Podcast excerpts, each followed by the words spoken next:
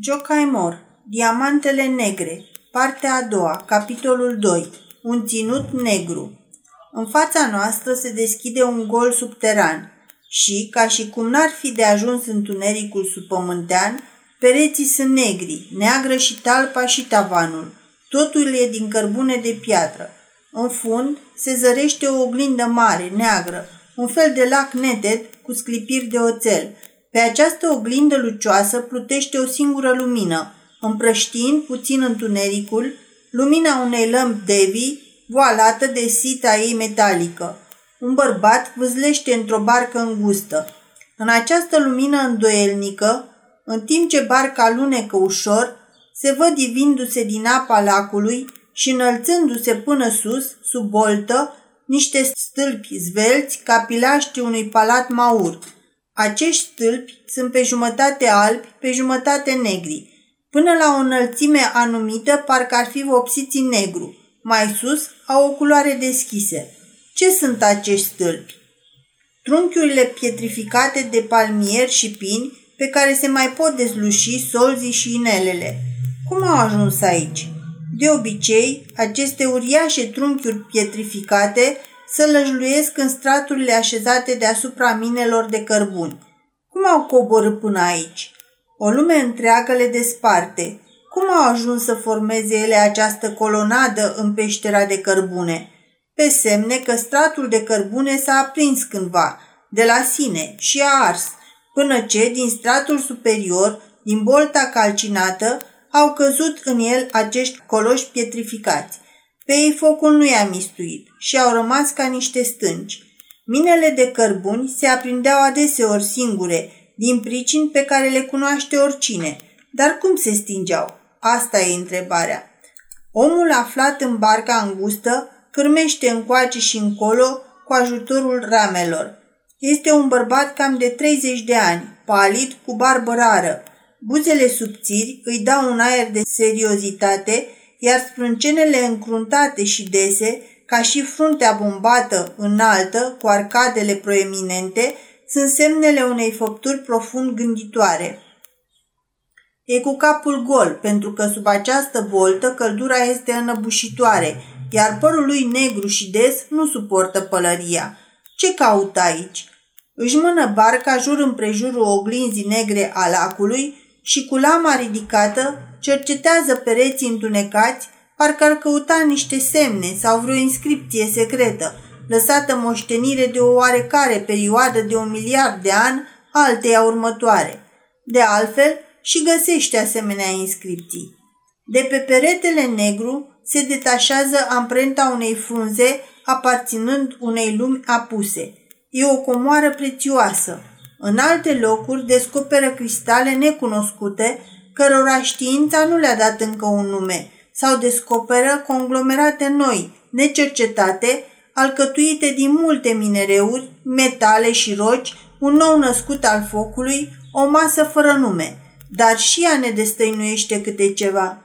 Încetul cu încetul, apa lacului a acoperit stâlpii cu o poșghiță de cristale mărunte și de aici se poate deduce ceva. Însuși lacul este un fenomen miraculos – crește și scade. În cuprinsul a 24 de ore seacă de două ori și tot de două ori se umple la loc. La ora obișnuită vine grohăind și șuierând din văgăune adânci, subterane și se varsă zgumotos în bazin. Îl umple încet, încet și se ridică tot mai sus până acolo unde stâlpii încep să devină albi. Apoi se oprește și stă nemișcat două ceasuri. După aceea începe să scadă din nou, și peste puțin dispare iarăși, retrăgându-se în vizuinile sale tainice de unde s-a evit. În amolul lăsat se pot găsi adesea bucăți de chihlimbar și dinți de rechin, martorii pădurilor și a adâncimii mărilor. Barcagiul așteaptă până ce lacul scade cu totul și rămâne cu barca pe fundul bazinului. Ultimul val negru se retrage încet în scorbura unei stânci de cărbune – Bărbatul își scoate paltonul și cizmele. Nu rămâne decât într-o cămașă albastră și cu o pânză aspră în picioare. Apoi își leagă la șold traista de piele, pune în ea o daltă și un ciocan, agață lampa de vi în față, de curea, apoi se strecoară în gaura aceea îngustă și joasă pe urmele lacului dispărut. Locul unde pătrunde acest om curajos pare coridorul unui palat al morții. Trebuie să ai o inimă de oțel și frunte de piatră ca să te încumeți să cobori aici, fără călăuză, să îndrăznești să dezlegi secretele secretelor, să bazi la ușa marilor miracole ale naturii veșnice, să dezlușești minuni care dorm acolo de milenii. Și acest om îndrăznește să o facă. Rămâne mult timp înăuntru. Câteodată chiar două-trei ore. Dacă l-ar aștepta cineva, o femeie, un copil, un servitor sau un câine, ar dispera din cauza întârzierii lui. În afară de bezna adâncă nu-l așteaptă însă nimeni. Dar lacul care dispare este capricios. Odihna lui n-are limite hotărâte. Odată face o întrerupere de două ore, alte ori de trei, iar uneori se întoarce după o oră. Vai de cel îndrăzneț dacă este surprins în văgăunile strâmte ale labirintului misterios. Bărbatul cunoaște însă capriciile lacului. Se știu de mult. A aflat semnele după care își poate da seama cât va ține pauza. Simte adierea subterană care precede întoarcerea apelor. Dacă ar aștepta să le audă și glasul, n-ar mai avea scăpare. Când începe să horcăie și să voiască văgăuna, mai sunt doar câteva minute până la apariția fluxului subteran. Din întuneric se aude un zgomot misterios ca un oftat prelung, ca un suflu îndepărtat, ca prâitul de stâncă al statuilor lui Memon. Peste puțină vreme, în deschizătura stâncii apare o lumină ca de vis și după câteva minute iese și enigmaticul cercetător al adâncurilor. Fața este și mai palidă acum. Pe frunte îi lucesc broboane de sudoare, pe semne că jos aerul e și mai înăbușitor sau poate spaima adâncurilor l-a făcut să asude. Își aruncă în barcă traista plină, apoi se așează în ea. Abia a părăsit văgăuna că, iată, dinăuntru muntelui se aude iarăși bolborosirea și ignetul acela și din gura cavității țâșnește cu putere mare primul val negru pe care umple îndată fundul bazinului. Urmează o pauză de un minut, după care începe novala apei înspumate, care iese clocotindă din bârlogul ei adânc. Groapa se umple repede, oglinda apei se înalță. Un timp se mai vede pe suprafața ei, lângă peretele de stâncă, șuvoiul care izbucnește din adâncuri. Apoi oglinda devine complet netedă și se ridică liniștită pe nesimțite până la dunga neagră a stâlpilor. Barca și omul care stă în ea, ca o fantomă a adâncurilor din bazme, plutesc abia cufundându-se pe sfert. Apa lacului e saturată cu acizi metalici și este grea ca metalul. Omul și barca plutesc ușor deasupra ei, dar barcagiul nu e atent acum nici la oglinda apei, nici la semnele ascunse ale pereților. Se uită în aer cu o neliniște vădită și controlează dacă nu s-a deschis cumva sita metalică a lămpii de siguranță. Lampa e înconjurată de o aureolă de aburi. Aerul nopții subpământene devine mai întunecat. Barcagiul știe ce înseamnă asta. În lampa de siguranță, flacăra aruncă mereu scântei, câteodată se înalță, se umflă, sita începe să se înroșească și aruncă o lumină ca de jeratic. Îngerii morții își încep raita pe sub pământ. În vizuinele minelor de cărbuni să lăjluiesc două fantome, două spirite haine, doi slujitori ai morții. Unul e Zuhatarul, celălalt Vihederul. Nu inventez cu plăcere cuvinte noi, nu inventez decât atunci când n-am încotro. Acum sunt obligat să fac acest lucru. Trebuie să numesc doi uriași pe care nu i-am cunoscut încă, Paris, Papai și Marton. Ei sunt spaima galeriilor de mină. În germană li se spune Das Schlagende Wetter și Das Böse Wetter. Primul nume l-am creat din cuvintele Zuhan și Zivatar. Pentru cel de-al doilea am împrumutat termenul beheader, un vechi cuvânt dialectal. Pe pământ îl auzim rar. De ce nu l-am folosit în adâncurile lui? Acești doi monștri sunt stăpânii galeriilor săpate în cărbune. Vihederul vine fără zgomot, se așează greu pe piept cu aburii lui înăbușitori, îi însoțește pe muncitori, îi amuțește, este prezent când ei lucrează, se ține după ei, se amuză văzându-i înfricoșați și după ce i-a învățat bine să se roage, pleacă, se retrage în vizuina sa. În schimb, zuhatarul este groaznic. Vine prăvălindu-se ca un vifor, declanșează o vulvătaie de flăcări, incendiază în jurul lui galeriile, sparge tavanele, aruncă în aer puțurile, surpă pământul, îl omoară pe om fărâmițându-l. Cel care își câștigă pâinea sub pământ nu știe niciodată când se poate întâlni cu unul sau cu celălalt. Taina zuhatarului n-a fost cercetată încă de nimeni. Se spune că ia naștere din contactul hidrogenului cu oxigenul din atmosferă, dar și vihederul lui îi trebuie doar o scânteie ca să devină zuhatar. O deschidere ușuratică a lămpii Devi, un chibrit frecat de cineva care vrea să-și aprindă pipa și împreună cu pipa se aprinde un întreg vulcan. Bărbatul cel singuratic vede, cu o neliniște crescândă, că aerul din jurul lui devine tot mai dens, capătă culoarea opalului și curând îl învăluie ca într-o ceață. N-așteaptă ca apa să atingă punctul maxim. În peretele văgăunii e tăiată o platformă îngustă. Cum ajunge barca la marginea de jos, sare din ea, o trage cu un lanț după el și lăgând-o de un cârlic de fier care iese din bordură, înconjoară toată marginea grotei. La un moment dat îi apare în față o galerie de refugiu, joasă, închisă cu o ușă grea de fier. O deschide, intră, apoi o închide după el cu grijă. Duce spre galerii. În stratul de cărbune sunt tăiate ulicioare înguste, regulate, ale căror ganguri laterale, bărbați pe jumătate goi, ciocănesc cu târnăcoape ascuțite, fărâmițând în bucățele stratul negru. Nu se aude nimic altceva decât acest ciocănit monoton. În minele de cărbuni nu se aud cântece, nu glăsuiește nimeni, nu răsună nici măcar salutul cunoscut al minerilor, noroc bun. Aici nu există decât noroc sau nenorocire. Toți muncitorii sunt legați la gură cu o bazma prin care respiră. Unele galerii au un strat de cărbune așa de subțire, prins între două straturi de șist, încât muncitorii pot tăia cu târnăcopul cărbunele de deasupra lor, numai stând culcați pe spate. Astfel înaintează târându-se pe burtă și împingând în fața lor căruciorul încărcat cu cărbune. Bărbatul care a ieșit din grotă nu se deosebește cu nimic de ceilalți muncitori. Îmbrăcămintea lui e tot așa de îmbâxită de cărbune ca și a celorlalți. Mâinile îi sunt la fel de aspre și umblă și el cu ciocani și târnăcop, totuși e privit altfel și în timp ce străbate galeriile, muncitorii prin fața cărora trece se opresc o clipă din lucru, lasă jos târnăcopul și șoptesc acest cuvânt scurt. Umblă vihe- vihederul. Doamne ajută, se aude răspunsul.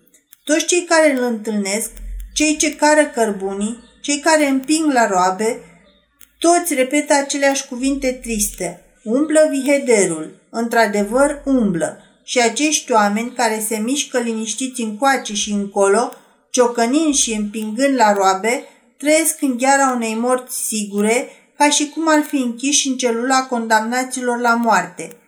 Aerul care le apasă pieptul, al cărui miros îl simt, care face ca lămpile lor să se umple cu un foc neobișnuit până în fundul cilindrului de sârmă, aerul acesta este duhul lumii de apoi, răsuflarea morții. E de ajuns o scânteie și toți cei care trăiesc acum vor fi uciși și îngropați, iar sus, deasupra capului lor, vor plânge o sută de văduve și de orfani. Lămpile de vis stau alături, pline cu o flacără strălucitoare, prin care fitilul de opait se vede incandescent ca un jar roșu. Această flacără este flacăra primejdiei de moarte, pe care numai cilindrul de sârmă, închisoarea focului, o ține încătușată. E sârma și sârma e roșie până la incandescență, dar ține închisă stafia de foc ca și inelul regelui Solomon pe demon. Cu toate acestea, ei se mișcă de aici, de aici colo liniștiți, prin sufletul morții și călcând pe piciorul îngerului, își văd de treabă ca și omul care, sub razele lui Dumnezeu, pe câmpiile parfumate, cosește iarbă proaspătă.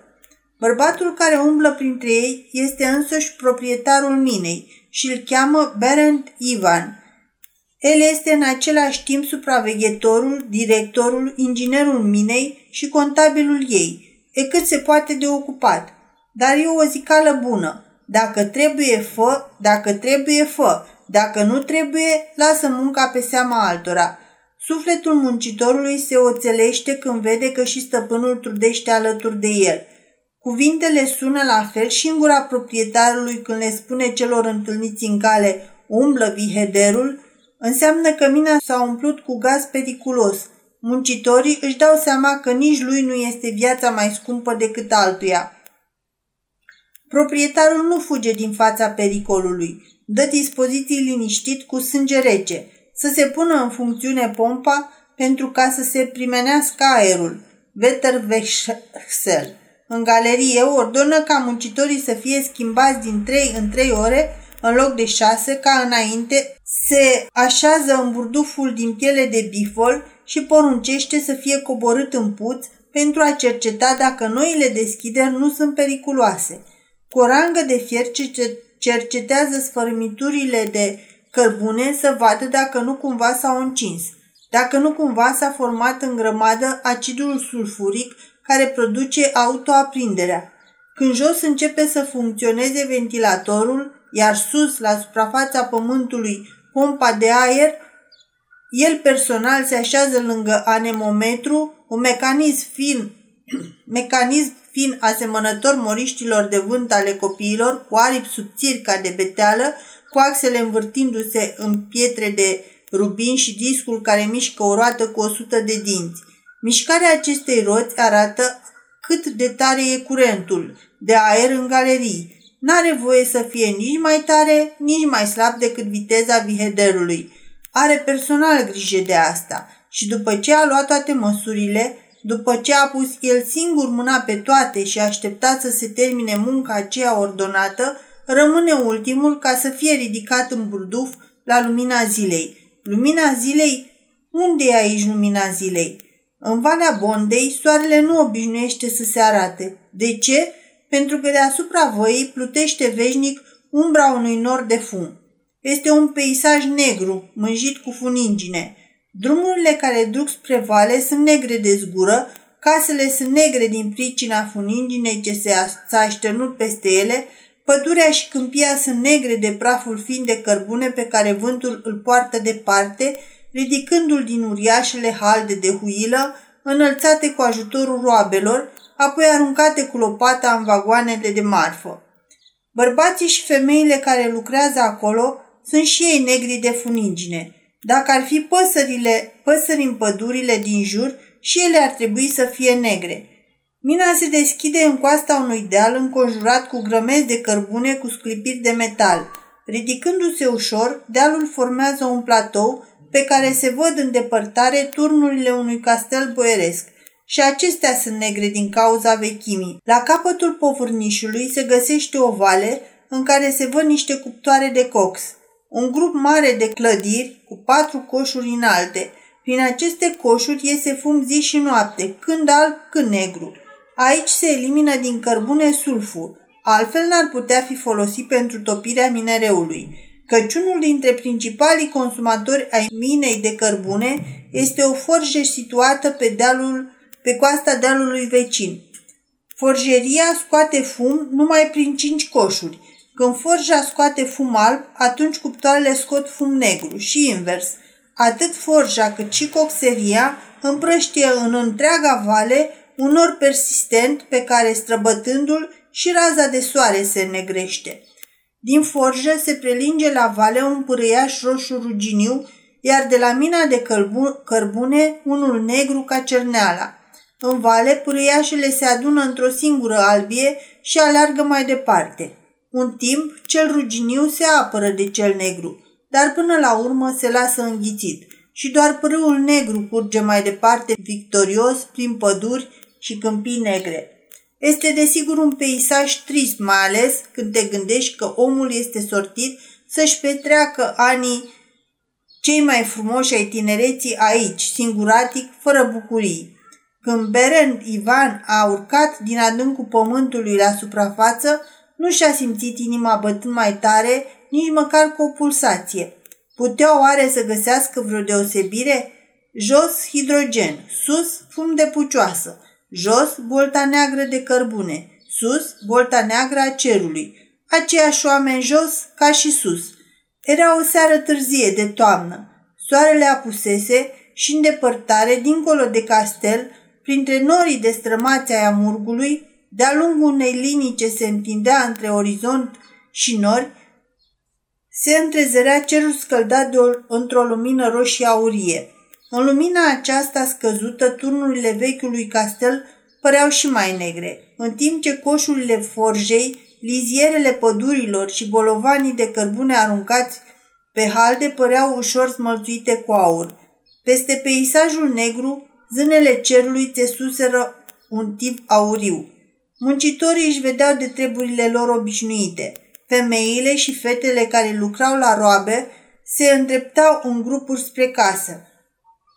Una dintre ele a început să cânte, un cântec slovac, un fel de romanță.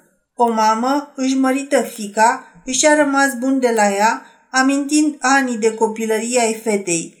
Când ușor te-am pieptănat, părul ți l-am răsfirat, iar ocări, când te-am lăut, nu ți-am spus, am tot tăcut. Melodia e tristă, melancolică, așa cum sunt mai toate melodiile slovace, parcă ar fi fost ticluită plângând. Și vocea care o cântă e frumoasă, curată, sentimentală. Ivan s-a oprit o clipă în loc să asculte cântecul acesta melancolic înainte de a se pierde pe ulițele satului. Și în clipa asta îi se pare că ar fi totuși o deosebire între ceea ce era jos și ce e aici sus, pe pământ. Cântecul a încetat, norii au înăbușit lumina subțire a amurgului și acum totul s-a întunecat. Nici stele, nici case albe nu se mai văd.